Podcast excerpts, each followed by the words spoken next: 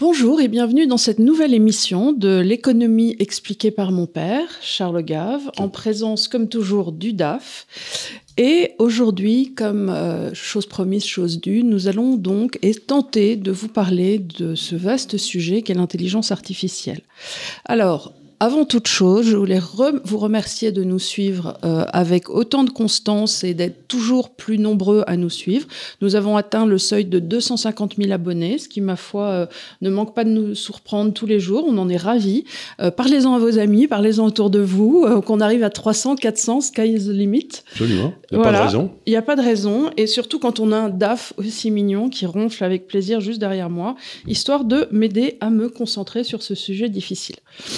Alors, euh, avant toute chose, euh, ça risque d'être une émission où je vais un petit peu plus parler, quoique, en tout cas plus parler en introduction, parce que c'est moi qui ai lu euh, les ouvrages, comme à chaque fois qu'on présente plus ou moins des ouvrages, hein, la plupart du temps, sauf quand tu reçois un auteur. Euh, l'ouvrage principal sur lequel je me suis fondée est ce, livre de Axel Sipel, Au cœur de l'intelligence artificielle, qui est un ingénieur des mines, euh, qui est un livre qui recèle pas mal de petits trésors, qui, à mon sens, euh, alors très subjectif, aurait sûrement gagné à avoir un, éditeur peut-être un peu avec une vision, parce que pour moi, il y a, beaucoup d'informations dans ce livre, il y a des informations qui sont terriblement techniques, et il y a un propos philosophique. Et le propos philosophique aurait pu en être extrait, faire un essai peut-être euh, un peu plus ténu sur euh, justement le, le véritable propos qui est déontologique éthique et la partie ingénieur des mines peut-être être à part. Mais bon, ça c'est mon avis. Voilà. Et ça, c'est un petit ouvrage euh, juste si vous y connaissez vraiment rien du tout. Euh, mais cela dit, je sais plus combien je l'ai payé. Il n'y a pas vraiment beaucoup d'infos. Vous pouvez un peu glaner tout ça sur Internet vous-même. Et je ferai un petit, euh, un petit incipit aussi sur le bouquin d'Onfray, mais juste sur la fin. je vous en dirai plus tout à l'heure. Alors, que dire sur l'intelligence artificielle? Euh, Railler, admirer, euh, pointer du doigt comme la, source de tous nos mots, euh, l'IA reste néanmoins un sujet assez nébuleux pour tout le monde. Ça a été vendu quand même comme un remède miracle par pas mal de sociétés. On voit des types... Ou une peur. Ou une peur, oui, oui, ou une peur. Des remèdes ou une peur. En fait, c'est soit, euh, soit on s'en sert comme une sorte de remède miracle pour essayer, euh, dans des jeunes startups, d'avoir des fonds privés, des fonds publics et ainsi de suite. Et ça nourrit aussi la fabrique de nos peurs. On se retrouve de plus en plus ces temps-ci, j'ai trouvé, avec des, des journaux, des, euh, des collaborations, des, de, de, milieux plutôt conservateurs, euh, alias Le Figaro, qui nous expliquent, mon Dieu, l'intelligence artificielle, on va tous mourir, mon Dieu, dans des souffrances atroces. Alors, avant de tous mourir dans des souffrances atroces, euh, ce qui est en général euh, le but de cette émission, on va essayer. De toute façon, ça va mal se terminer. La vie, c'est une affaire. Oui, je vous l'avais bien dit. c'est une maladie qu'on a, sexuelle qu'on attrape et qui se termine toujours mal. Ça, c'est. Euh, voilà. Donc, j'ai fait donc un petit récapitulatif qui est un peu scolaire, excusez-moi, mais pour, ben, pour les néophytes que nous sommes, quelque part, mhm. euh, ce qu'est l'intelligence artificielle.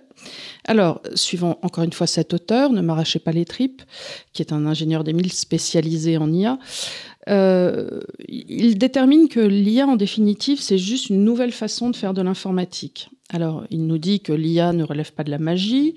L'IA, quelque part, n'apprend pas toute seule. Ça, c'est ce qu'on appelle les, intelligences artificielles fortes. Et qu'à ce stade de développement, les IA fortes non surveillées, euh, c'est pas vraiment dans l'air du temps. Ça va arriver, mais on n'y est pas encore. Et euh, l'IA aussi, toute seule, ne comprend pas. Mais bon, elle n'est pas la seule du reste. On a des ministères entiers remplis de gens qui non plus ne comprennent pas. Donc en ça, on, parle, de Bercy. Hein. non, mais donc on n'est pas vraiment surpris. Bercy ne comprennent euh, pas l'économie, donc on ne va pas leur demander de comprendre l'intelligence artificielle. Voilà. Alors euh, les applications demandent euh, une certaine performance, mais effectivement, l'acquérir, c'est jamais gratuit. Donc il y a aussi besoin d'avoir des, des, fonds, des développements. Euh, et l'IA elle-même ne peut pas vivre toute seule. L'histoire d'un robot, euh, la Blade Runner, enfin les robots qui prendraient le pas, les machines qui prendraient le pas sur les humains, on n'y est pas encore. Hein. Pour l'instant, elle a besoin de vivre sous une direction informatique euh, qui est capable de l'intégrer dans ses chaînes de production. Donc il n'y a pas une IA toute seule Ou qui va dans ses chaînes de raisonnement. Voilà. Alors, on distingue différentes formes d'IA, j'y vais vite. L'IA de perception, ça c'est la reconnaissance de la parole Mhm. et de l'image, la robotique ou la conduite autonome. L'IA de raisonnement, ça, ça permet aux machines de prendre des décisions en se, balance- en se basant sur des données et des règles. Euh, on a vu des applications dans la médecine ou dans la finance. Pour le diagnostic, oui. Oui, Oui, tout à fait. Euh, L'IA de traitement de langage naturel, ça, ça permet aux machines de comprendre et de répondre à des phrases et des questions écrites de manière humaine. Donc ça, c'est un petit peu chat GPT et ce genre de choses. Et l'IA d'apprentissage automatique qui permet aux machines de s'améliorer et de s'adapter sans être explicitement programmées. Elle est utilisée dans les nouveaux domaines comme la reconnaissance de la parole et de l'image, la traduction ou l'analyse de données. Alors, la véritable question, une fois qu'on a dit tout ça, c'est euh, pourquoi aujourd'hui euh, l'IA nourrit autant de fantasmes, l'intelligence artificielle nourrit autant de fantasmes, pourquoi l'IA nourrit autant de peur Et toi déjà, Charles, en tant que vieux financier de la place, non mais tu as vu, tu as, tu as quand même vu toi arriver, je veux dire, quand tu as commencé dans le métier, tu avais un papier, un crayon. Oui. Ensuite, tu as eu, chose incroyable, une machine à calculer Voilà. avec des petits numéros. Ensuite, tu as eu un premier ordinateur qui prenait la taille de cette pièce et il fallait des climatisateurs toute la journée pour l'aérer, la pauvre bête. Euh, et elle te sortait deux opérations euh, Non, à elle, l'heure. travaille beaucoup, mais elle chauffait, et puis elle me coûtait 3 millions de dollars par an à l'époque, ce qui était... Voilà. Puis après, on a eu une plus petite machine quand on était à Londres qui faisait oui, oui, oui. qui remettait les stylos, elle faisait des petits graphiques Elle comme ça. des graphiques Il fallait des mettre petits des doigts. petits stylos. Des petits doigts avec des petits doigts qui faisaient les graphiques. que- comme les trucs qu'on avait enfant, tu sais, tu mettais là, tu mettais un stylo et puis là, il y avait un autre stylo et elle te faisait des choses en plus grand. Oui, c'est Voilà. exactement ça. oui. C'était mécanique. Voilà. Et, euh, et puis on est pensé ensuite à la ben, à l'imprimante vous faites euh, ce qu'il y a sur l'écran, pof, ça sort et puis vous le vous le sortez comme ça. Mais Ça, on vient de loin. hein. on vient de loin. Oui, mais Parce ça on paraît faisait, on faisait des petits graphiques avec des petits points. Et puis c'était mécanique, elle te faisait, te faisait des jolis dessins comme ça, tchac, tchac, c'était vachement bien. Et tu n'imagines pas le progrès que c'était. Et, euh, Et le- pour toi, est-ce qu'aujourd'hui, dans ton domaine qui est la finance, tu penses que l'intelligence artificielle va te, te, te, te fait peur ou au contraire risque d'apporter euh, des Ah non, elle bienfaits? me fait, elle me fait pas peur du tout. Euh, non, elle me fait pas peur du tout. Elle, elle ouvre des possibilités euh, de traitement de données complexes. Euh, je mets- tu sais que par exemple, il y a à peu près euh, 7 ou 8 ans, euh, j'ai décidé de- d'essayer de- d'utiliser l'intelligence artificielle sur la construction de portefeuilles. Mhm. Bon, alors, je m'explique. La plupart des gens, quand ils bâtissent un portefeuille, ils se disent si je mets que des bonnes choses dans le portefeuille, euh, je vais avoir un bon portefeuille. Ben, euh, oui, c'est ce qu'on se dit quand on fait Voilà, un plat. euh, on se dit si je mets du bon bœuf, Voilà, du voilà, bon vin, des bons oignons, ça va faire un bon C'est le truc du chef euh. d'Astérix, les bons produits, ça fait pas de mal. Oui, quoi. ça fait pas grossir. Ça fait pas grossir non plus. C'est Bon, que de la graisse de saindoux, Le sanglier, de malheureusement. sanglier. de sanglier. du- Donc c'était l'idée de base. Mais en fait, ayant passé toute ma vie dans ce métier, le portefeuille est, en lui-même une espèce de chose vivante. C'est-à-dire qu'il y a des choses qui se passent à l'intérieur, des, des- des actifs qui répondent à d'autres actifs d'une façon inattendue, etc. Et donc tu peux avoir un portefeuille dans lequel il y a que tes bonnes choses, et ça fait un très mauvais portefeuille. Et tu peux avoir un portefeuille dans lequel il y a des choses qui peut, que tout le monde considère comme douteuses, mais qui agiront d'une certaine façon à un moment donné pour... euh, et donc, ce sont des calculs du- d'une complexité rare pour savoir comment tes portefeuilles vont réagir à différents éléments, etc. Mais est-ce que c'est pas un biais instinctif ce que tu décris? Ah ben, c'est la plupart des anciens gérants qui ont eu du, euh, qui, ont, qui ont un peu de bouteille, par exemple, comprennent immédiatement la notion dont on a souvent parlé ici, qui est celle de l'antifragilité. C'est-à-dire que quand les marchés s'agitent comme ça, en général, ils baissent, mais il y a des actifs, quand les marchés s'agitent, ils montent. Et donc, c'est ce qu'on appelle antifragile, c'est la notion de euh, Ta- Taleb. Nassim Nicolas Tayeb. Si, Nicolas Taleb, c'est un, type très étonnant, celui-là aussi, un peu comme... C'est l'inventeur du signe noir, C'est sur lequel on reviendra on peut-être tout à l'heure. Et donc, oui. Et donc, ce qui est très intéressant, c'est que ça permet de faire des calculs euh, assez, assez- pointus sur la façon dont un portefeuille doit être construit. Alors, je, vais- je vais te faire une, une petite idée, c'est que nous, on travaille là-dessus depuis euh, quoi, 7 ans à peu près. Et on travaille en fonction de ce qu'on appelle des réseaux de neurones. hein. C'est des machins, euh, c'est la base de l'intelligence artificielle. Et mes travaux depuis toujours m'avaient fait comprendre que sur les marchés financiers, il y avait à peu près sept variables la production industrielle, le chômage, euh, euh, l'inflation, le prix du pétrole, la liquidité internationale, tout ça qu'on avait bien défini, qui avait d'influence sur les portefeuilles, sur l'ensemble du portefeuille. Et donc ce qu'on a fait, c'est qu'on a donc bâti un réseau de neurones. On a un type qui travaille avec nous, euh, qui est Danis d'ailleurs, à qui je dis bonjour si jamais il écoute, qui euh, était un spécialiste euh, mondial du CNRS dans l'intelligence artificielle. Donc il C'est celui qui danse très bien? C'est celui qui danse très bien, c'est ça, oui. il est, et qui fait des marathons. il est moi, je retiens les infos importantes. Il danse très bien. il, danse, très bien, exactement. Et donc, il a. Il est plutôt joli garçon, d'ailleurs. Il est plutôt joli garçon. Il est très fin. Il est très beau. Et donc, on se retrouve. Euh, et on se retrouve. Donc, on a mis. Il a bâti un réseau de neurones. Et on, on, suit dans nos systèmes à peu près 40 pays. Et donc, on a pris trois pays, les États-Unis, le Japon et l'Allemagne, qui ont des cycles différents, qui ont des. Et on a mis donc ces sept variables dedans et on a fait tourner pour ces trois pays quel était le pont de la pondération optimale de ces sept variables mm-hmm. pour ces trois pays. Et ces trois pays avaient à peu près la même pondération. D'accord. Tu vois, c'était euh, la production industrielle avait le même effet aux États-Unis qu'au Japon, etc. Alors, on a, à ce moment-là, on a, ils avaient fait des calculs très savants. On a bloqué ces pondérations et on les a appliquées aux 37 autres pays. Oui. Et ça, ça marchait ça nous donnait aussi d'excellents systèmes. C'est-à-dire que on a, moi, j'avais repéré plus ou moins ce qui avait de l'impact, mais je l'avais fait de façon intuitive, ou euh, avec des crayons et la main, mais c'était pas pareil. Et on l'a bloqué depuis, et ça continue à marcher depuis. Donc, vous vous en servez quotidiennement On s'en sert euh, quotidiennement, ça s'appelle Track Macro, c'est dans un système qu'on a fait là-haut qui nous permet de suivre l'analyse macroéconomique, l'impact sur les marchés. Donc, c'est, bon, donc tu as déjà une application financière de l'IA depuis 7 ans Depuis 7 ans à peu près. D'accord. Et donc ça marche à peu près. L'embêtant, on a pris la décision de ne pas que les pondérations ne changent pas avec le temps. On les a bloquées. Pourquoi?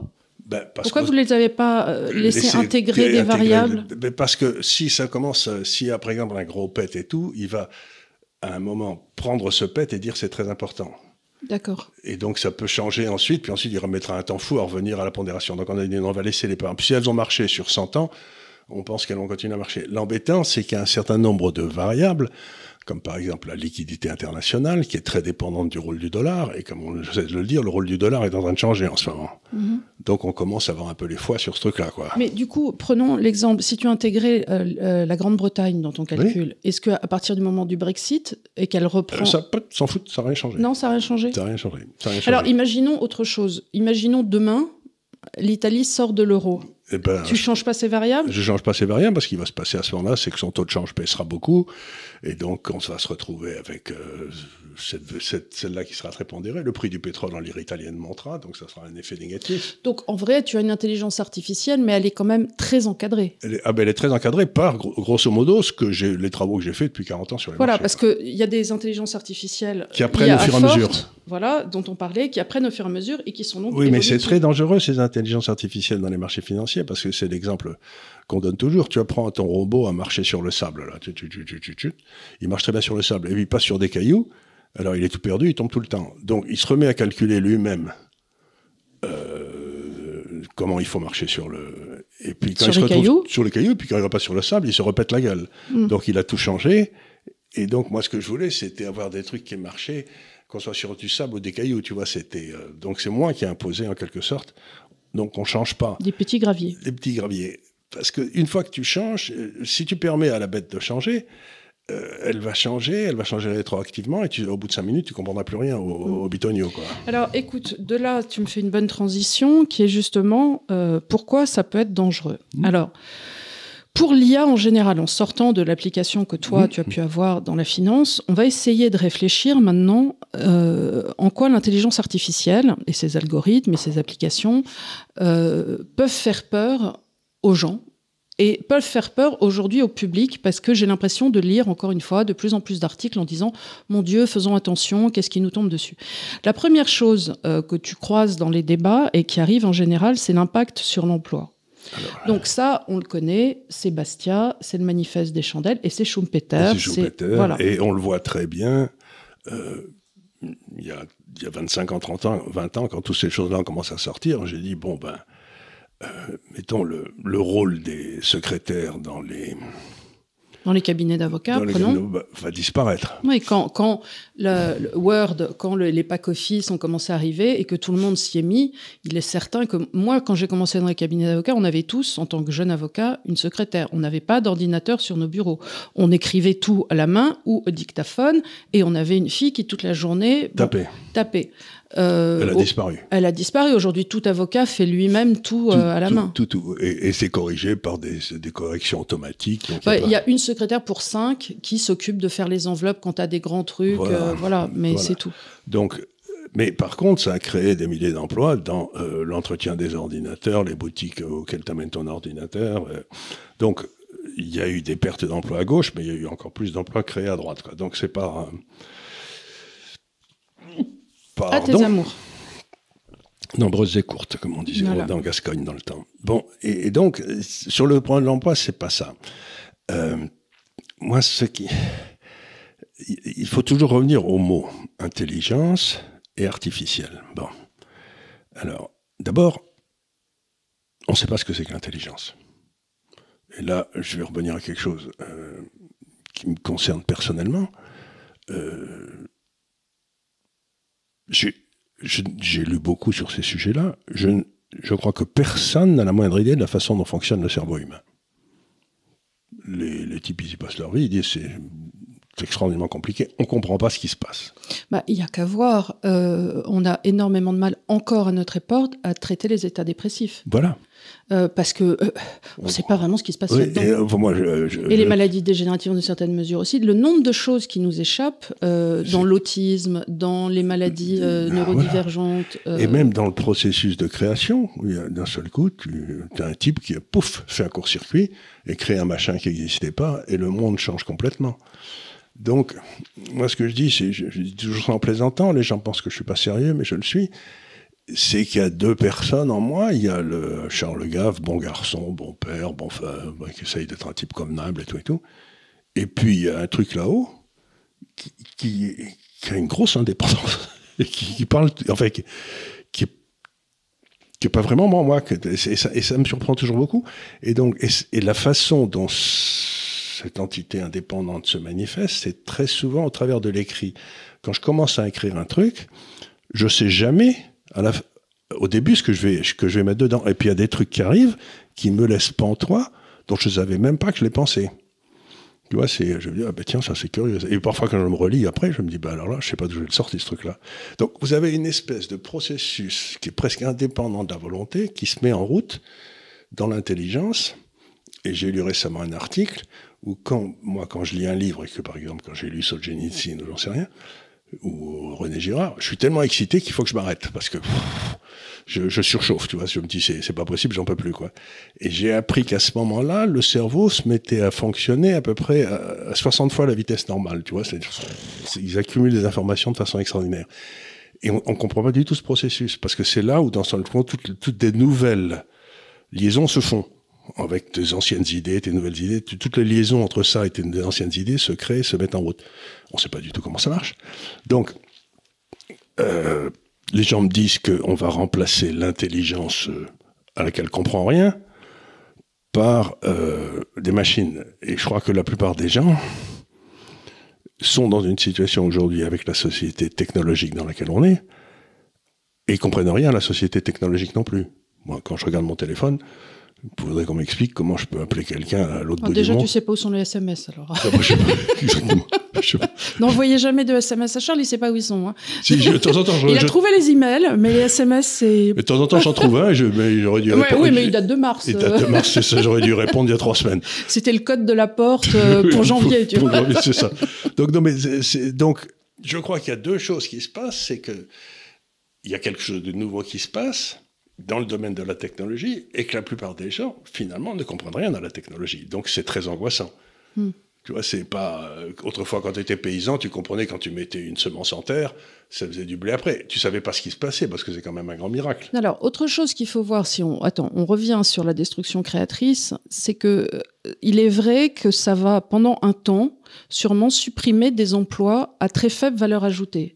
C'est-à-dire. Et à, trop, très fort caractère de routinier. Routinier, c'est-à-dire les emplois répétitifs est, est quelque part volatile, enfin qui. Mais par exemple, ça ne pourra jamais faire ta déclaration d'impôt. C'est beaucoup trop compliqué. L'intelligence artificielle n'y arrivera jamais. Voilà, ça pourra jamais aller à la Sécu pour toi. À, Hong Kong, à Hong Kong, c'est possible parce qu'à Hong Kong, ma déclaration d'impôt, c'était vous avez gagné combien l'année dernière? Envoyez-nous 17%, merci beaucoup. Oui, voilà. ça, ça, à mon avis, ça, il peut le faire. Mais ma déclaration d'impôt d'aujourd'hui, qui doit faire 8 pages, et je dois employer deux avocats pour me la faire parce que je comprends rien moi-même, ça, il faudra du temps avant qu'il y arrive, parce qu'il est peut-être qu'il y arrivera un jour. Donc, en vérité, oui, ça va sûrement supprimer des métiers euh, de caissière ou des choses mhm. euh, extrêmement répétitives, mais il y a quand même une limite, encore une fois. Alors, il va y avoir sûrement une période de transition. Et la véritable question qu'on peut se poser en amont de ça, c'est dans quelle mesure nos formations à l'éducation nationale, c'est un sujet sur lequel mhm. on est revenu euh, quand on comparait à la Suisse, sont adaptées parce qu'on a encore quand même une éducation nationale qui est véritablement à l'âge de pierre. C'est-à-dire, on a absolument pas évolué dans la façon d'apprendre ni dans la façon de sélectionner les élèves euh, depuis Jean Jaurès. En gros, on reste dans des copies euh, des dictées, des choses. Bon, alors je sais bien, c'est comme ça qu'on doit apprendre le français. D'ailleurs, ce n'est toujours pas acquis en sixième, alors que ça l'était à l'époque en neuvième. Donc, on a aussi un problème dans l'apprentissage, la lecture, du calcul, des choses qui autrefois se faisaient rapidement, et ensuite dans l'apprentissage de ce qui pourrait être euh, des, des, tâches différentes et sélectionner quelque part les élèves qui pourraient aller vers. On est resté vraiment à l'âge de, pierre. de pierre. Mais alors, il se passe un phénomène intéressant, c'est quand tu penses à tout ce qui s'est passé dans le monde de l'informatique depuis 20 ans. Ça a été une véritable révolution. Hein. Je crois qu'on est tous d'accord là-dessus et ça continue. Mais euh, il n'y a pas une école qui, qui était à l'origine? Ça s'est fait par la base. C'est-à-dire, c'est euh, le glandier avec des lunettes qui, qui se met à programmer chez lui. Et, euh, mais euh, cela dit, tu dis ça, mais de plus en plus, encore une fois, euh, ma fille qui est à Londres, il y a de plus en plus de diplômes de computer science qui s'ouvrent en veux-tu, en voilà. Parce que évidemment, le, le, le, défi de demain, ça va être d'avoir des ingénieurs qui savent programmer à n'importe quel niveau, puisqu'il y aura des niveaux disparates, de très haut. Et alors, il y a aussi un phénomène qui se passe qui est curieux, pour revenir à la discussion qu'on avait eue sur les filles et les garçons dans, ces, dans, dans ça, ça a l'air d'être un truc dans lequel les garçons, qui sont tous autistes, euh, se sentent beaucoup plus à l'aise que les filles. Je ne sais pas pourquoi, mais euh, donc le, le coup des geeks, les geeks, ça, a tendance à être des. Alors, je tiens à dire que, que, Charles a dit autisme, mais dans notre famille, euh, ça n'est pas du tout euh, péjoratif. Je suis moi-même sur le spectre, donc euh, ne vous intéressez. C'est pas péjoratif dans la famille. Hein, ah, Et lui, il y est sûrement. Il s'est jamais fait tester, mais voilà. Enfin, Asperger ou j'en sais rien. Enfin, il y en a quelque chose qui est pas bien normal. on en a deux dans la famille, donc deux, sur quatre. Donc, Toi, à mon avis, tu es dans le spectre aussi. Hein, donc, donc, vous avez ça. Donc, c'est une nouvelle forme d'appréciation et d'acquisition des connaissances qui est sorti de nulle part, dans lequel le spectre masculin a l'air d'être plus à l'aise que le spectre féminin. Je ne sais pas très bien pourquoi, mais enfin ça a l'air d'être le cas. Et, vous avez par exemple des gars comme Steve Jobs ou euh, Bill Gates, qui étaient des brillants garçons, qui étaient l'un en première année de Stanford et l'autre en première de Harvard, euh, qui sont restés un an à l'université puis qui ont créé leur truc. Parce que euh, ils avaient tout un, tout un nouveau monde à découvrir et qu'à l'université, ils découvraient rien. Ils découvraient tout ce qui avait été découvert dans le temps, quoi. Mais c'est intéressant que tu dises ça parce que effectivement, je crois que si l'on devait comparer à quelque chose, c'est des sortes de Christophe Colomb. C'est-à-dire, c'est des mecs qui à un moment ont dit non, mais c'est par là. Puis ils vont. Et vous savez, tu sais pourquoi Christophe Colomb est le premier socialiste de l'histoire, non? Euh, Je l'ai su, mais j'ai oublié. C'est parce qu'il est parti, il savait pas où il allait. Oui. Quand il est arrivé, il savait pas où il était. Oui. Et il a fait tout ça avec l'argent de quelqu'un d'autre. Voilà, c'est ça. C'était la, vieille définition du socialisme, l'ancêtre de, de, Voilà. Donc l'intelligence artificielle, c'est une nouvelle forme d'appréciation de la connaissance, de la science, et à un moment où 90% de la population, dans le fond, ne sait rien de la science. Et c'est pas ce qu'on lui apprend aujourd'hui à l'école qui s'améliore, puisque maintenant, on, on trouve que les mathématiques, c'est trop difficile, et que c'est raciste d'être trop bon en maths. Donc, on voit bien qu'il y a cette espèce de rupture qui se passe dans le corps social entre d'un côté les utilisateurs et de l'autre côté les concepteurs. Ben, il est euh, c'est très très visible dans cette nouvelle industrie. Quoi. Il y a mhm. vraiment les gars qui comprennent quelque chose et les gars qui comprennent rien. Alors moi, je suis dans un truc intermédiaire, c'est-à-dire que je comprends tout ce dont j'ai besoin pour m'utiliser dans, ma, dans mon métier qui est l'économie, les marchés financiers, parce que là, il y a beaucoup de données, beaucoup de programmes qui sont nécessaires. Mais euh, je suis absolument émerveillé quand j'appuie sur un bouton et pof, ça me calcule une, corrélation ou une multirégression, tu vois, en, une seconde. Je me dis, mais c'est merveilleux. Mais euh, comment ils y arrivent, j'ai pas la moindre idée, tu vois. Euh, je sais l'utiliser, mais je sais pas comment ils y sont arrivés. Euh, et ça doit être très, très stressant pour beaucoup de gens de mm. dans un monde finalement auquel ils comprennent rien. Quoi.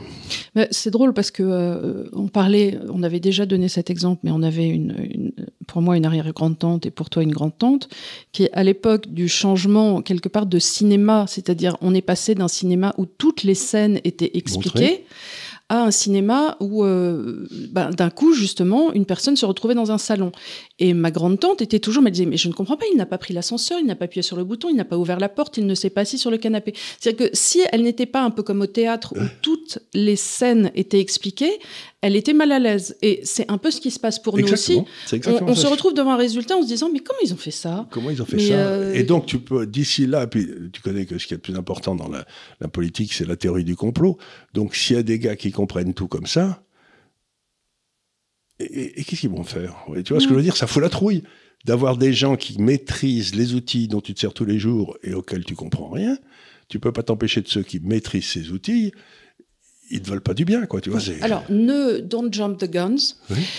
Donc, on a déterminé qu'une des premières peurs était euh, la perte d'emploi. Mmh. Donc là, toi, ça te fait pas trop peur parce que destruction créatrice, on arrivera. Et la seconde peur, alors attention parce que là, il va commencer à falloir s'accrocher, c'est souvent les peurs qui sont agitées, c'est celle du transhumanisme.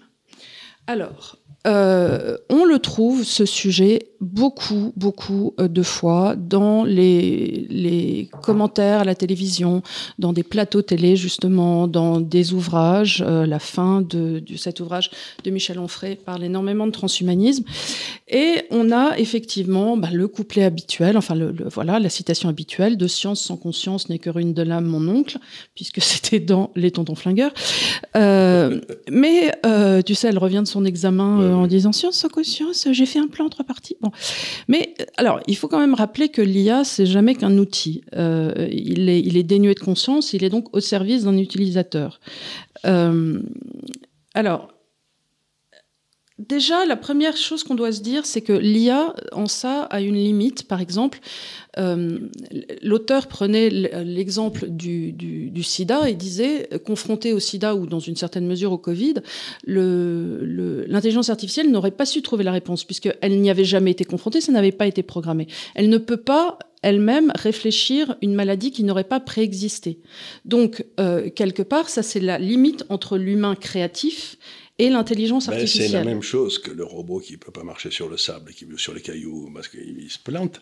C'est qu'il il, il, il, réagit à ce, à ceux qu'on lui a mis. Et euh, si on n'a pas conceptualisé avant la possibilité d'un Covid ou j'en sais rien, ben lui, il va pas, il va pas s'y intéresser quoi. alors, alors arrêtons dans là une seconde. Lui, si on l'avait laissé faire, si c'est lui qui avait pris la décision, l'intelligence artificielle, l'ordinateur, il aurait dit, bon, il y a combien de gens qui meurent? Euh, Ils ont 85 ans de moyenne d'âge, bon, on va pas faire une pendule, c'est un peu la réponse des Suédois, quoi, tu vois. Mm. Mais euh, donc, on peut dire du côté positif que cette intelligence artificielle, si on l'avait laissé faire, elle aurait été beaucoup moins dangereuse que euh, Véran ou Salomon ou, ou, Trudeau, tu vois ce que je veux dire? C'est donc le beauté de l'intelligence artificielle, c'est qu'en principe, elle n'a pas de panique. Oui. Elle ne va pas paniquer. Donc, avant de prendre des décisions comme celles qui ont été prises, on aurait pu euh, justement faire faire des tests, etc., pour savoir quelle serait la réponse complètement dépassionnée, quelle serait la réponse. Et je reviens à mon idée du complot, euh, qui est quand même une ne Me, ne me fous pas en l'air ma dernière partie. Hein. Non, non, je ne fous pas en l'air. Je dis simplement, si vous pensez à ça, comme vous envoyez des informations, vous faites ChatGBT, là, vous envoyez des informations sur tout. Euh, ChatGBT va se souvenir dans quelle école vous êtes, euh, ce qui mm. vous intéresse, etc. Et donc, quand vous donnez une information à ChatGBT, elle reste là jusqu'à la fin des temps, et elle va euh, l'utiliser aussi bien contre vous. Si le gars qui contrôle l'intelligence artificielle arrive à cette information sur vous, à ce moment-là, lui, là, ça lui ouvre une possibilité de contrôle. Oui, alors là, tu vas vers ma, dernière partie. Eh ben, on y viendra. Donc, euh, là, en restant sur le transhumanisme, ce qu'il faut bien voir, c'est que la, grande peur, et c'est ce qu'on voit dans le livre de Michel Onfray euh, qui s'appelle Anima, en dernière partie. Anima, ce qui veut dire âme. Âme. Ce qui est curieux pour un type qui n'est pas croyant. alors non, non, Michel Onfray a une, donne toujours une grande partie à l'âme comme une sorte d'essence. Qui, qui, te, qui te définirait. Et alors, il prend. c'est peut-être l'intelligence telle que je la définis. C'est peut-être, ben oui, c'est ton petit supplément d'âme. C'est mon petit truc qui tourne tout seul là-haut et on ne sait pas très bien comment ça marche. Et, quelque part, dans ces définitions de ce qui peut rattacher des êtres humains entre eux, c'est ces âmes qui se parleraient. Mmh. Euh, c'est très Platon la caverne aussi. Comme, mmh. euh, voilà.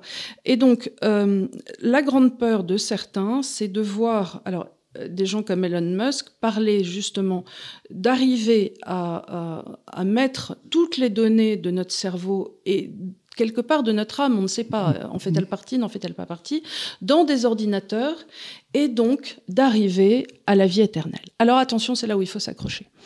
Euh, l'auteur... On va, va plus mourir? Alors, l'auteur ici rappelle que euh, quelque part dans, dans, un monde fini, l'homme a toujours eu des prétentions. Parmi les prétentions des hommes, il y en a eu une très souvent qui revenait, c'était se prendre pour Dieu, devenir immortel aller jusqu'au soleil, c'est Icare, c'est vouloir vivre éternellement. Et c'est ça, dans ce transhumanisme, qu'on va trouver aujourd'hui, c'est-à-dire cette volonté, au travers des machines, au travers de l'intelligence artificielle, de devenir immortel. Cependant, attention, il existe autre chose aussi chez l'homme qui a toujours été très fort, c'est la volonté d'asservir autrui.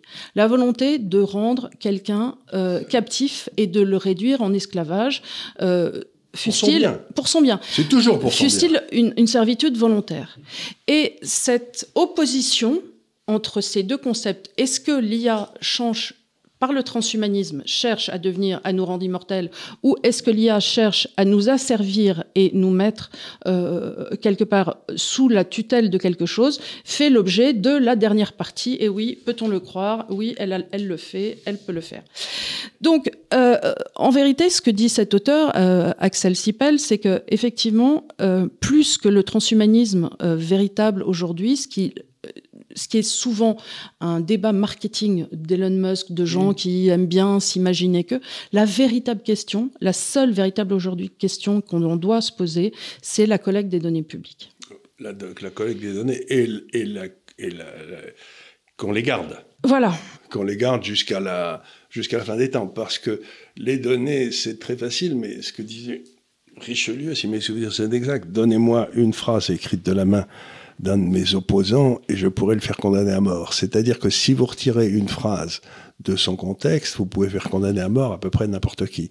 Donc, ce que ça veut dire si ces gens sont là, qui veulent vraiment prendre notre contrôle par l'intermédiaire de l'intelligence artificielle, parce que c'est pas les machines qui prendront le contrôle, c'est les gars qui auront le contrôle des machines, qui en prendront le contrôle de nous aussi. Ben, si ça se passe comme ça, si vraiment ils réussissent à prendre le contrôle par l'intermédiaire des machines, euh, il va falloir que nous, nous n'envoyions dans les machines que des machins complètement euh, sans intérêt. Hmm. Et donc on arrive au woke d'aujourd'hui qui euh, a le droit de dire rien qui fâche quelqu'un. Et donc ça veut dire qu'on va avoir une société où il y aura deux niveaux de discours. Celui euh, quand on est à, à quatre autour d'une table avec une bouteille de vin et où on peut raconter des conneries parce que voilà et encore en espérant qu'il n'y a pas de micros, et celui euh, qui est à destination de la consommation publique. Et à ce moment-là, ça va être complètement euh, ennuyeux, il ne se passera rien, etc. Et la seule façon dont l'humanité a progressé, quand même, qu'on le non, c'est au travers de solides bagarres entre euh, la Terre est plate, la Terre est pas plate. Tu vois, c'est de là d'où sont venus les progrès. Donc, si maintenant ils prennent notre contrôle, on va être obligé de fermer notre gueule. Et donc ça va arrêter tout progrès. Il n'y aura plus le type qui d'un seul coup dira moi je suis pas d'accord quoi. C'est euh, mm. donc il n'y a, a, pas de danger à mon avis d'immortalité, mais il y a un danger réel que dans le fond euh, Orwell a eu raison et que euh, Big Brother is watching you quoi. C'est voilà, alors euh, encore une fois, ce qu'il dit, c'est que véritablement le transhumanisme serait une sorte d'épouvantail qui servirait qu'à masquer la vérité. C'est les avancées de la technologie vont enfin permettre à l'homme d'asservir l'homme. Et on se retrouve donc euh, dans le vieux constat que Homo homine lupus est et que véritablement l'homme est un loup pour l'homme. Et euh, cette espèce de, de, fable populaire euh, autour du transhumanisme. On doit bien s'en garder parce que véritablement pour eux, euh, parce qu'il y a un autre auteur qui s'appelle Jean-Briel Ganassia qui a fait euh, tout un essai sur ça, pour dire, écoutez, c'est une chimère qu'on vous agite, c'est un bon taux. Euh, on vous fait très peur avec cette histoire de transhumanisme en vous disant on va vous mettre des puces dans le cerveau. On va vous mettre des puces dans le cerveau. Euh, on va vous faire des hommes kangourous qui seront mi-kangourous, mi-chèvres euh, avec des bonnets. non, on est très très loin de tout ça. On est très très loin d'une intelligence artificielle autonome capable, non supervisée, d'avancer, non supervisée d'avancer. Mhm. On est, alors on dit pas que ça arrivera pas, mais on n'est vraiment pas en revanche, ce qui peut arriver dans les 10 ans, ça c'est à notre porte, c'est une collecte massive euh, par des GAFA de nos données privées. GAFA qui elles-mêmes, on le rappelle, sont en train de monter euh, des monnaies privées. le, faire ça, et elles peuvent aussi se mettre en liaison avec le gouvernement pour arriver à ce que les Américains appellent aujourd'hui la société de censure. C'est-à-dire que les GAFA et les, et les États peuvent promouvoir avec beaucoup de beaucoup de volonté la société de censure où vous n'auriez plus droit d'assister à des émissions comme celle-là, par exemple. Euh, ou bien, bon, on vous pourriez le faire, mais on serait quelque part dans le dark web, et pour nous trouver, il faudrait, euh, faudrait être, très très compétent. Donc, le vrai problème, c'est ça, c'est que ça permet à la minorité qui, comprenant ces systèmes, peut les contrôler, de nous contrôler. Euh, en plus, le vrai but, c'est de nous contrôler, quoi. C'est et alors, quand on regarde les applications courantes, il est certain que quand on se tourne du côté de la Chine, on a l'exemple du crédit social, mmh. euh, qui est quand même euh, légèrement déroutant. Et on a aussi l'exemple, euh, quelque part, bah, de l'énorme contrôle. Encore une fois, euh, si on revient à l'expérience Covid, tu disais tout à l'heure qu'une intelligence artificielle euh, n'aurait pas fait ça, mais est-ce que, alors, on peut se poser la question de l'application justement de, du système de contrôle comme une sorte de grand exercice de, de première. C'était peut-être une. C'était peut-être un bêta test. C'était peut-être un bêta test. Et, ce que tu dis est très important, c'est-à-dire que on a vu, on a vu que la réaction des politiques a été euh, abominable. Mais eux, ils ont vu que ça leur a permis de comprendre le contrôle de la population sans qu'elle grogne trop. Mhm. Donc, euh, c'est pas les machines qui nous vont contrôler, euh, c'est Véran. Oui, c'est les hommes qui contrôlent certaines machines, en ce qu'ils auront au préalable récolté suffisamment d'informations euh, sur, chacun d'entre nous.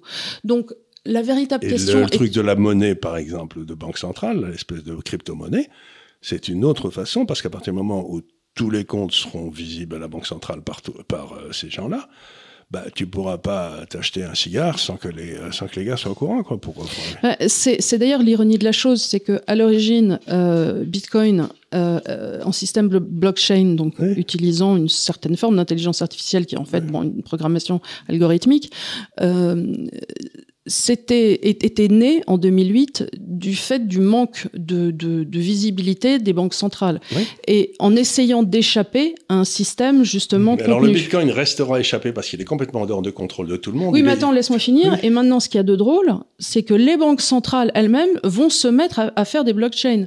Donc c'est quand même l'ironie de la chose. Mais, pour nous contrôler. Mais une blockchain que elles contrôleront. Mais bien sûr. que la blockchain de Bitcoin est contrôlée par l'ensemble des gens qui sont dans Bitcoin. Personne ne peut la toucher. Donc la blockchain de Bitcoin, c'est pas contrôlable, très difficilement, je sais pas. Je, enfin, je pense pas que ce soit contrôlable. Mais la blockchain de la banque centrale, ça sera très très très facilement contrôlable, parce que là, ils sauront exactement ce qui se passe et comment ça se passe.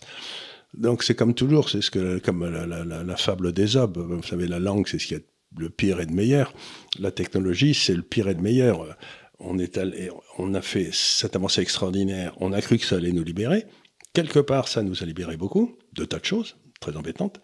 Mais aujourd'hui, on se rend bien compte que cette technologie est en train d'être capturée par des gens qui ne veulent pas que du bien.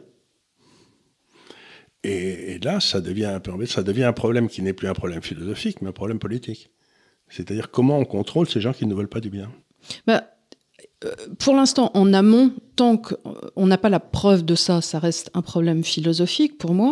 Ça reste un problème philosophique dans la mesure euh, où, bon, dans une certaine mesure politique aussi, parce que euh, moi, ce qui me fait un peu peur, c'est que des sociétés comme Facebook euh, aient quelque part toutes nos données et puisse ensuite s'en servir à des fins politiques, ça puisse être vendu et ainsi de suite. On a vu au moment, et c'était déjà il y a un moment, à l'heure de, des algorithmes euh, de la campagne d'Obama, combien des campagnes euh, avaient été ciblées sur les femmes noires célibataires vivant en ville. Mais c'était pire que ça, c'est-à-dire que les campagnes qui étaient faites pour Élisée Obama, si c'était dans un euh, dans une banlieue noire, on aurait, il faisait que des campagnes ciblées sur la noire, mère fait célibataire, etc. Si c'était au milieu du, du, Texas, le message était complètement différent. C'était la liberté de porter des armes. C'est-à-dire qu'on faisait des campagnes qui étaient mais micro-managées pour les 30 000 personnes qui vivaient là, qui étaient complètement différentes des 100 000 personnes qui vivaient là. Donc c'était pas du tout les mêmes campagnes. Ce qui veut dire que Obama a passé son temps à ne rien dire, parce que ça aurait contredit ces campagnes qui se faisaient comme ça. Donc on a élu un gars euh, dont on savait pas ce qu'il voulait, et d'ailleurs on, ne le sait toujours pas. Et, donc c'est une euh, une déviation de la démocratie. Donc je reviens toujours à ma vieille idée, c'est que la seule façon de s'en sortir, c'est de retourner euh, au suffrage universel, mais à la, au référendum d'initiative populaire, parce que parce que là, ben, tu peux, tu peux, tu es obligé de faire une campagne d'intérêt général, quoi. Tu poses des bonnes questions. Mais pour moi, et ça touche au marketing et tout. On est en train de travailler aussi sur des, avec euh, Didier justement en utilisant l'intelligence artificielle sur euh, comment on, se tire une balle dans le pied, mais c'est pas grave parce que ça, ça va beaucoup intéresser beaucoup de gens. Mais comment mélanger le marketing et la macroéconomie nous, on a des connaissances en macroéconomie très fortes, dans un niveau de vie va monter. Quand le niveau de vie monte, il se passe à l'intérieur des acheteurs, ceux dont le niveau de vie monte de façon accélérée, puis ceux dont ils vont Et si tu peux les identifier, tu peux faire des campagnes de marketing simplement pour les gars qui peuvent acheter tes produits. Bah oui. C'est ça, mais là, tu les identifies, tu vois avant que la vague de hausse de niveau de vie se passe, où ta campagne de marketing doit aller, tandis que d'habitude, tu le fais après. Donc, on gagne un, on gagne un petit peu. Mais c'est exactement ce qu'a fait Obama pour sa campagne. Et c'est en effet, ça ouvre la voie à de plus en plus de manipulations. C'est euh, parce que plus tu en sais sur les gens. Moi, par exemple, si tu veux, je suis très content qu'il n'y ait pas eu Facebook quand j'avais 18 ans, parce que ce qui, oui, parce que ce qui sortirait aujourd'hui sur moi, euh, il y a des gens qui le retrouvent. Oui, et puis. Ce n'est pas euh, une bonne idée. Et puis, je, Aujourd'hui, tu, peux euh, éduquer tes enfants et ils ont tous compris que ce qu'on mettait sur les réseaux euh, restait pour toujours. Mais euh, effectivement, tu as jamais à l'abri d'avoir été dans une fête. montrer tes fesses à tout le monde, j'en sais rien, tu vois. Faire des blagues drôles. Surtout quand tu joué au rugby, tu sais, au rugby. faire, des blagues spirituelles. Qui des blagues de joueurs de rugby, c'est c'est moyen en général. Hein, et tu te retrouves avec des photos de toi, la tête dans le caniveau, euh, ou, voilà, ou, tout nu avec des copains. Tout enfin, nu bon, voilà. on va plonger dans un port complètement dégueulasse. Enfin bon, tu vois, c'est pas toujours des trucs. Ce que tu as fait à 18-20 ans, c'est pas toujours particulièrement glorieux, quoi. C'est pas c'est pas qu'on ait fait des grosses bêtises, mais. Euh, non, mais c'était des trucs de, de, bah, de gamins. C'était des, trucs de gamins. C'était, moi, j'ai toujours pensé que les garçons jusqu'à 25 ans, c'était idiot. Donc, il euh, n'y a rien à sortir. Oui, ils sont pas finis d'être cuits. Ils sont pas finis cuits. Les filles à 18 ans, c'est à peu près raisonnable, mais les garçons jusqu'à 25 ans, il ne faut rien à sortir. Donc, voilà. Donc, on se retrouve avec un monde où il y a de plus en plus de possibilités de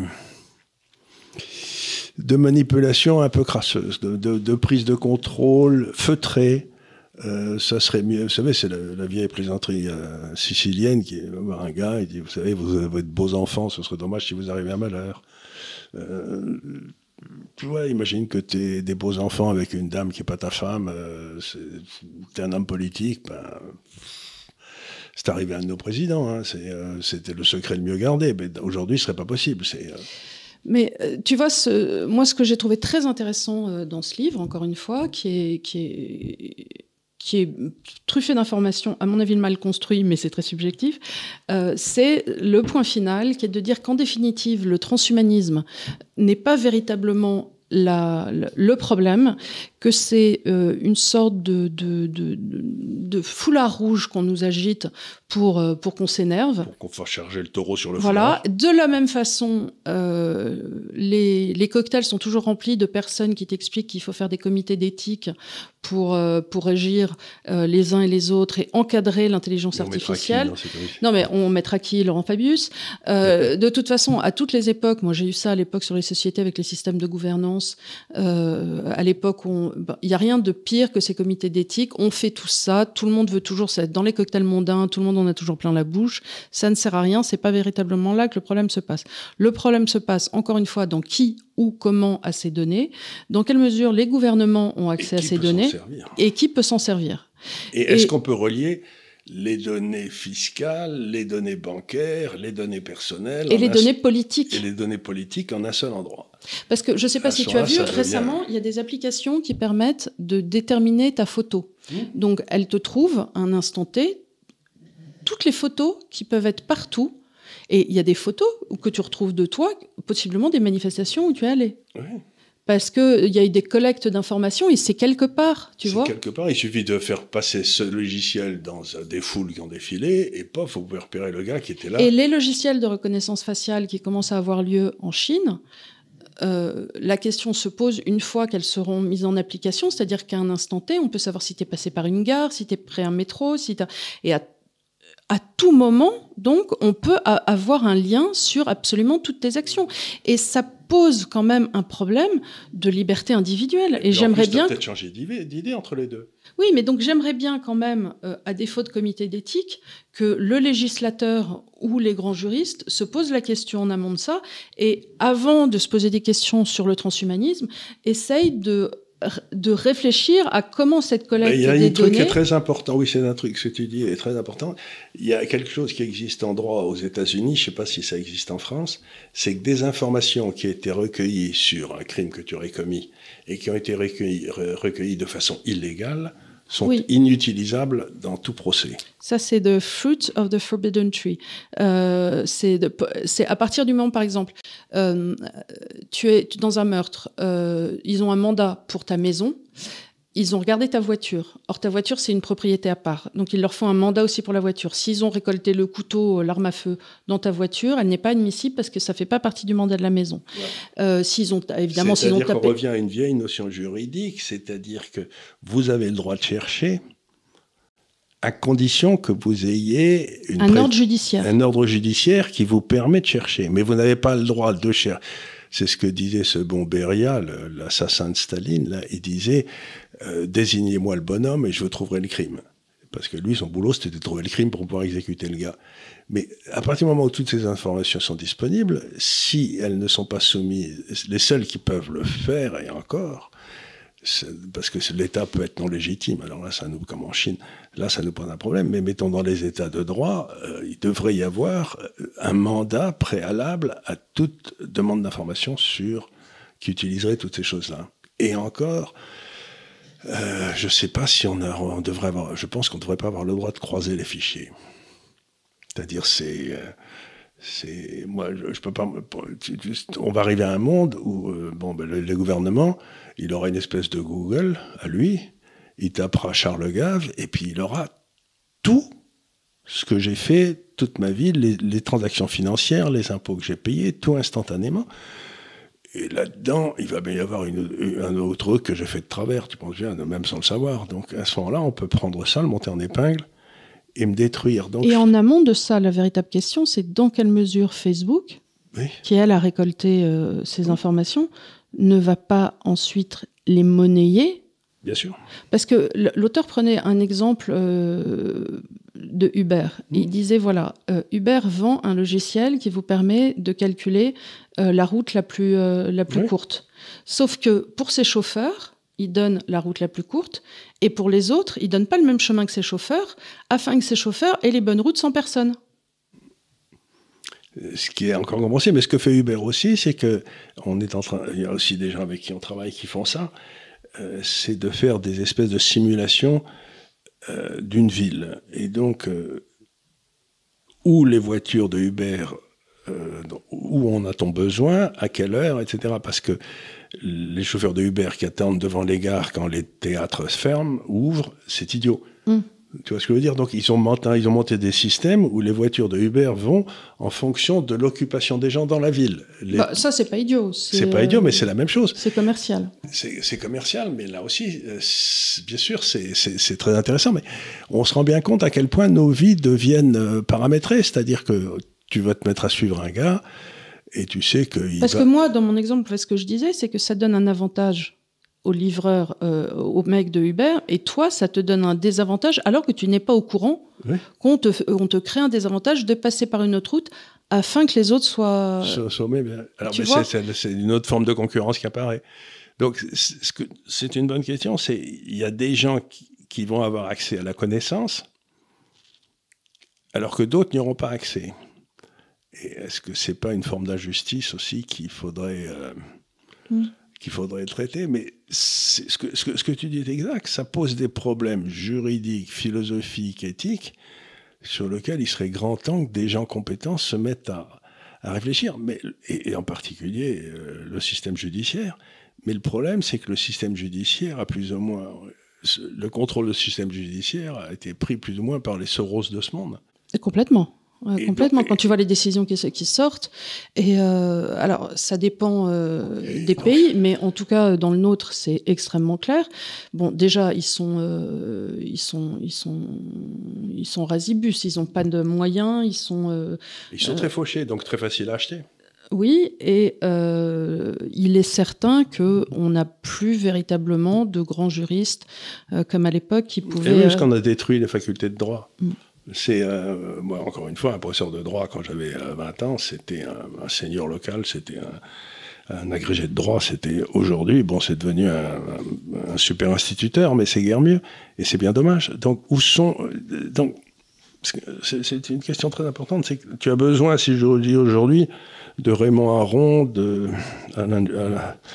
Euh, de Jouvenel, de gens comme ça, qui, de, René, de René Girard, de gens qui sont capables de s'élever jusqu'au principe essentiel pour trouver des solutions à ces, atteintes à la liberté individuelle. Mais on ne sait pas où ils sont. On ne sait pas où ils sont. On n'a aujourd'hui que des spécialistes du tableau Excel. Oui. Mais euh, c'est pas ce dont on a besoin aujourd'hui. On a des gars qui doivent s'élever. C'est presque un endroit où, si j'ose dire, les églises devraient aller. Je pense aussi. C'est presque un Et pas sur la question du transhumanisme, paradoxalement, là où elles vont, parce que... alors, cela dit, si, euh, évidemment, il y a des choses comme euh, l'embryon, il y a des choses... Oui, bien sûr, bien sûr, euh, mais là, on est plus... Le début de la vie ou la fin de la vie. Voilà, mais ça, on est plus véritablement là dans les comités d'éthique. Ils savent faire, ça, ils savent faire. Voilà. Mais les questions sur les données, parce que oui, évidemment, à partir du moment où tu mets les opinions politiques, tu mets aussi les opinions religieuses. Bien sûr. Et avec par exemple, aux États-Unis aujourd'hui, on se rend compte que le FBI, euh, qui est tombé sous les mains de, de l'administration Obama, qui n'en est jamais sorti, est en train d'attaquer très violemment les catholiques. Pourquoi? Qu'est-ce qu'ils ont fait? Parce que les catholiques sont ceux qui, ils ont de, loin été le groupe le plus euh, en pointe dans tout, le plus soudé dans la lutte contre l'avortement. Donc, par exemple, il y avait des, des, des, des, familles de catholiques qui allaient prier devant les cliniques où l'avortement se passait, tu sais. Et, euh, ben, on a fait passer une législation, ces gars-là peuvent aller jusqu'à prendre 10 ans de tôle. Mais, et, donc, et le, le, FBI a monté des groupes spéciaux pour suivre les, catholiques, euh, qui considèrent comme des terroristes. Parce que si tu es contre l'avortement, ça veut dire que tu es un terroriste. Ça reste quand même une liberté d'opinion, quoi qu'il en, quoi qu'il en soit. Et le droit de se, le droit de se rassembler, tu as le droit d'aller prier où tu veux. Hein, oui. Si tu veux aller. Donc, on se rend bien compte que dans le monde que tu décris, on sait très bien qui sont ces gars-là. Et ils sont arrivés avec, euh, il y a eu un cas assez célèbre aux États-Unis il y a quelques mois, où ils sont arrivés avec euh, dix voitures, avec des gars armés, etc., pour arrêter un père de famille euh, qui avait 12 enfants, qui était quelque part dans le sud des États-Unis. Et, qui était une menace terroriste intense. intense. Et, si il allait acheter du lait. Il allait acheter du lait, c'est ça. Et pendant ce temps-là, les gars qui manifestent devant le domicile des juge à la Cour suprême des États-Unis, ce qui est formellement interdit dans la loi américaine, ne sont inquiétés par personne. Donc tu vois bien, c'est-à-dire, ils sont devant les, juges qui ont voté contre l'avortement, là, le retour aux États, et puis le catholique, tu vois bien qu'aujourd'hui, il y a l'appareil d'État, un appareil d'État rappelons, rappelons quand même qu'ils n'ont pas voté contre l'avortement, ils ont voté pour redonner une autonomie aux États de faire le choix de ou pas.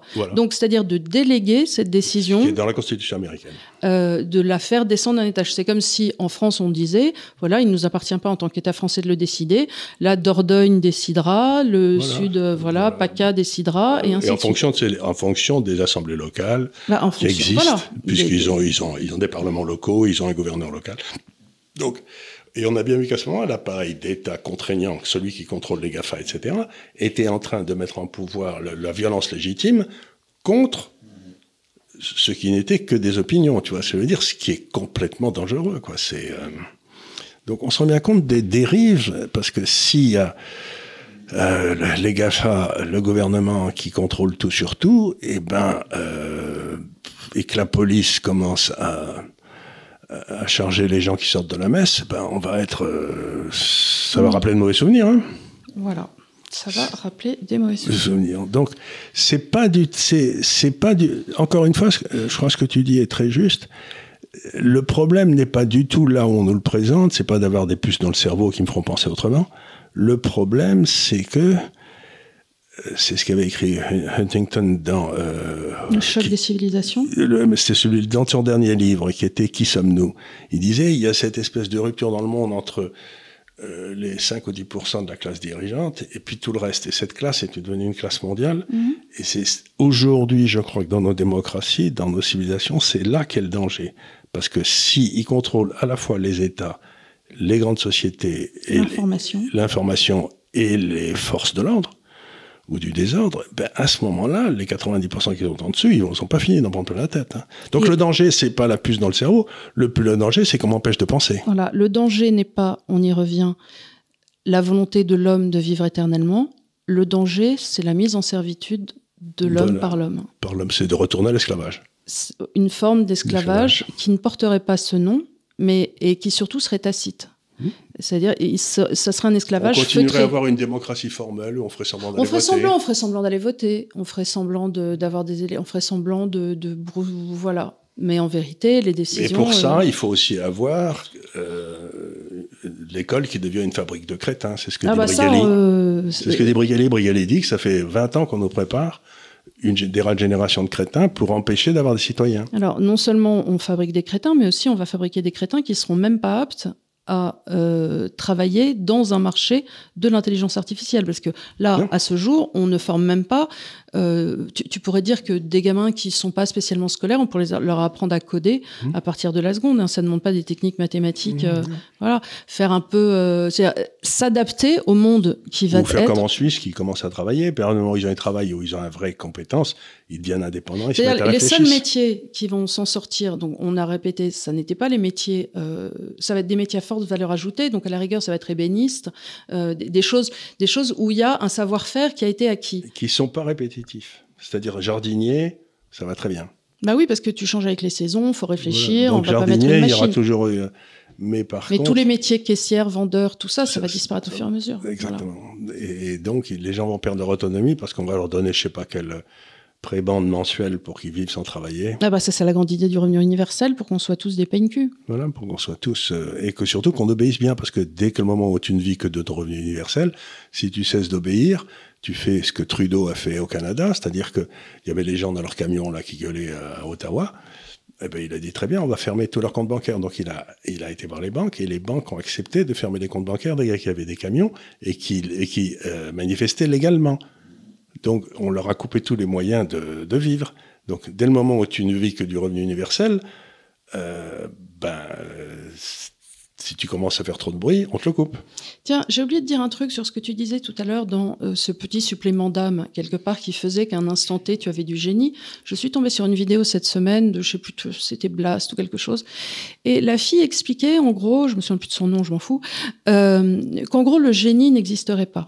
Et c'est très intéressant parce que ça veut dire quoi? Ce qui est intéressant avec le génie, c'est qu'il peut tomber absolument n'importe où, n'importe quel milieu social.